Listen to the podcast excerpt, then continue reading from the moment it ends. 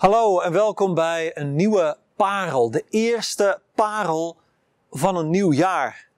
En we begonnen een maand of negen geleden met, uh, met deze serie parels. En ik had ik gezegd nooit gedacht dat we 2021 zouden invandelen. En dat we dan nog steeds hiermee bezig zouden zijn. En dat ik nog steeds hier in een hoekje van onze grote zaal zou staan.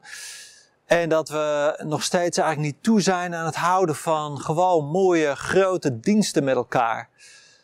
Weet je, uh, vandaag, jullie kijken op 1 januari, maar het wordt opgenomen wat eerder. Ik heb net gekeken thuis naar een toespraak van de minister-president. En weer zijn er nieuwe strenge maatregelen en een nieuwe lockdown waar we nu middenin zitten, afgekondigd. En daar kun je eigenlijk soms wel wat moedeloos van worden.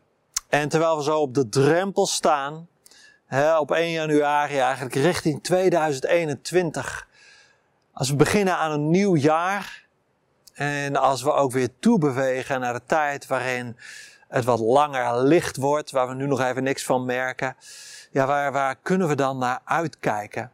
En jongens, waar komen we vandaan? Wat een, uh, ja, in veel opzichten, voor veel mensen, gewoon een beetje een rot jaar. En daarom wil ik met jullie zo op, op, op de rand van een nieuw jaar, op de rand van uitkijken naar voren, wil ik met jullie lezen graag uit Psalm 130. Psalm 130 is een psalm die vooruit wil kijken. Psalm 130 is een psalm eigenlijk die spreekt en die zingt vanuit een situatie van ja, bijna hopeloosheid. Maar een psalm die de ogen omhoog wil houden.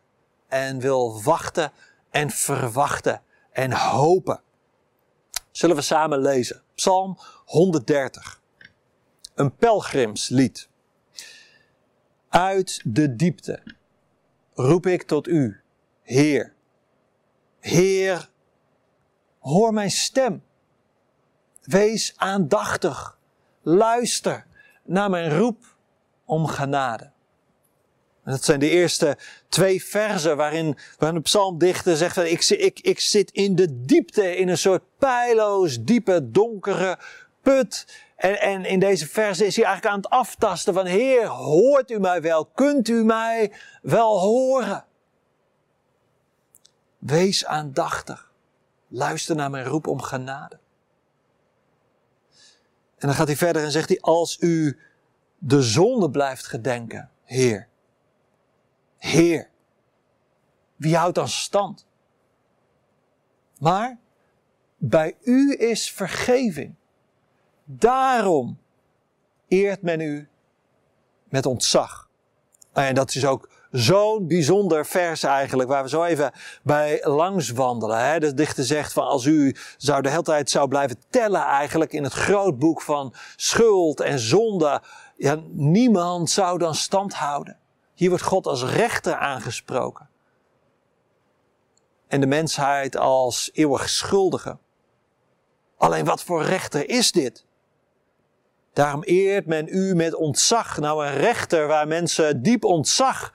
En in oude vertalingen staat daar vrees. Waar mensen een beetje bang voor zijn. Dat is toch een rechter die streng oordeelt. Maar nee, bij u is vergeving. En daarom eert men u met ontzag. Ons, onze grote schrik, onze ongelovige reactie van wat, wat is dit? Die, die, die komt als reactie op een vergevende God. Een God die rust en liefde en licht in een donkere wereld brengt. Door te vergeven, door kwijt te schelden. Daarom eert men u met ontzag. Daarom vreest men de Heer. Oh, en ik zie uit naar de Heer. Ik verwacht hem, ik kan niet wachten. Mijn ziel ziet uit naar hem en verlangt naar zijn woord. Mijn ziel verlangt naar de Heer. Meer dan wachters naar de morgen. Meer dan wachters uitzien naar de morgen. Israël, hoop op de Heer. Bij de Heer is genade, bij Hem is bevrijding, altijd weer. Hij zal Israël bevrijden uit al zijn zonden. En hij zal de wereld bevrijden uit alle last die erop ligt. Dat is de verwachting ook vanuit een donker jaar 2020, vanuit een donkere coronacrisis. Vanuit een donkere situatie misschien wel, waarin mensen ook gewoon niet meer weten wat ze moeten vertrouwen. Is er het verwachten, het uitzien. En, en, en zoals wachters wachten op de morgen. Meer dan wachters die wachten op de morgen. En het woord voor wachters is het Hebreeuwse shamrim. Een wachter, een hoeder. En dan moet ik ook denken, we hebben net de kerstdagen achter de rug, moet ik ook denken aan die herders in het veld. In de donkere nacht. Ook dat waren wachters, shamrim, hoeders over hun kudde. Midden in de donkere nacht. En het is koud.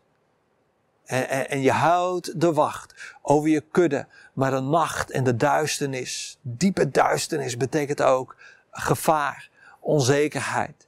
En het is wachten. Wachten tot de morgen aanbreekt. En dan in het evangelie uh, van, van, van kerst, het kerstevangelie van Lucas, daar, daar breekt dan ineens bij die herders de hemel open. En er is een licht. Licht van een zingend engelenkoor en de geboorte van Jezus wordt aangekondigd. En zo breekt daar bij die herders, bij die shamriem, bij die wachters, die hoeders, breekt het licht door in de duisternis.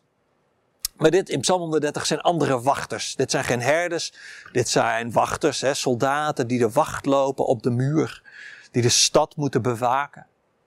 En ze staan op de muur en ze turen in de duisternis en ze zien niks, maar ze weten we moeten blijven waken. We moeten blijven wachten. En meer nog dan dat ze verwachten dat een of andere vijand zal komen, waar ze eigenlijk op wachten, is totdat de morgenster op zal gaan. En dat ze weten, daarna zal de zon opkomen en, en de duisternis verjagen. En, en de warmte zal weer terugkeren. En het is een zekerheid. Die morgenster komt en het licht zal gaan schijnen.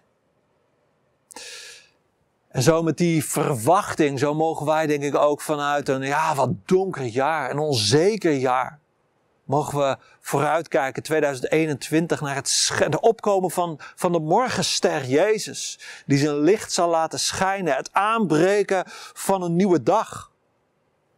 En dan moet ik denken ook aan de woorden uit 2 Petrus 1 waar Petrus spreekt over het opgaan van die morgenster, het aanbreken van de dageraad.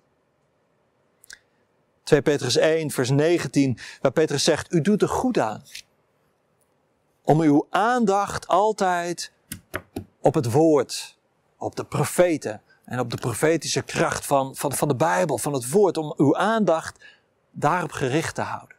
Daar doet u goed aan. Hou je aandacht op het woord gericht als op een lamp die in een donkere ruimte schijnt. Totdat de dag aanbreekt en, en de morgenster opgaat in uw hart. En dat vind ik zo mooi. Dat Petrus dat beeld van het opgaan van die morgenster, die eigenlijk de dageraad aankondigt en dan komt de dag dat hij die morgenster zegt, die gaat op in ons hart. Hij, hij spreekt eigenlijk over drie lichten die opgaan. En het eerste licht is het woord. En daarvan zegt Petrus, ja, hou daar je aandacht op gericht. Het is een lamp in een donkere ruimte. Hij verandert niet het feit dat het stikdonker is, maar hij geeft je wat licht om je heen. Zoals het woord in Psalm 119, vers 115 ook, of 105, is ook een lamp voor je voet, een licht op je pad. Richt daar je aandacht op en, en je kunt een stuk voor je uitkijken. En je kunt onderweg gaan. En je hebt een stuk veiligheid voor je gang door een donkere wereld. Dat is het eerste licht. En het tweede licht is die, die morgenster die opgaat in ons hart. En, en de morgenster, het is een beeld van de Heere Jezus de Heer Jezus in ons hart. Daarmee een beeld ook van de Heilige Geest die ons leven vervult. En, en, en daarmee worden we als het ware gedoopt zelf als een soort lichtbrengers. We veranderen zelf in licht Ga op weg met het woord, een lamp voor je voet, maar wees zelf ook een licht in de duisternis voor de mensen om je heen. En langzaamaan gaat het licht steeds helderder schijnen. Als we allemaal op weg gaan met het woord als een lamp. En we veranderen zelf in lampen, in lichten. Doordat de morgenster door ons hart naar buiten schijnt. En zo kunnen we elkaar ontmoeten. En denken we niet meer aan donkere dagen. En denken we niet meer aan coronacrisis en hebben we niet meer meningen over vaccin, over de regering, over dit of dat. Maar kunnen we ons gewoon richten op het licht dat schijnt door het woord in ons hart.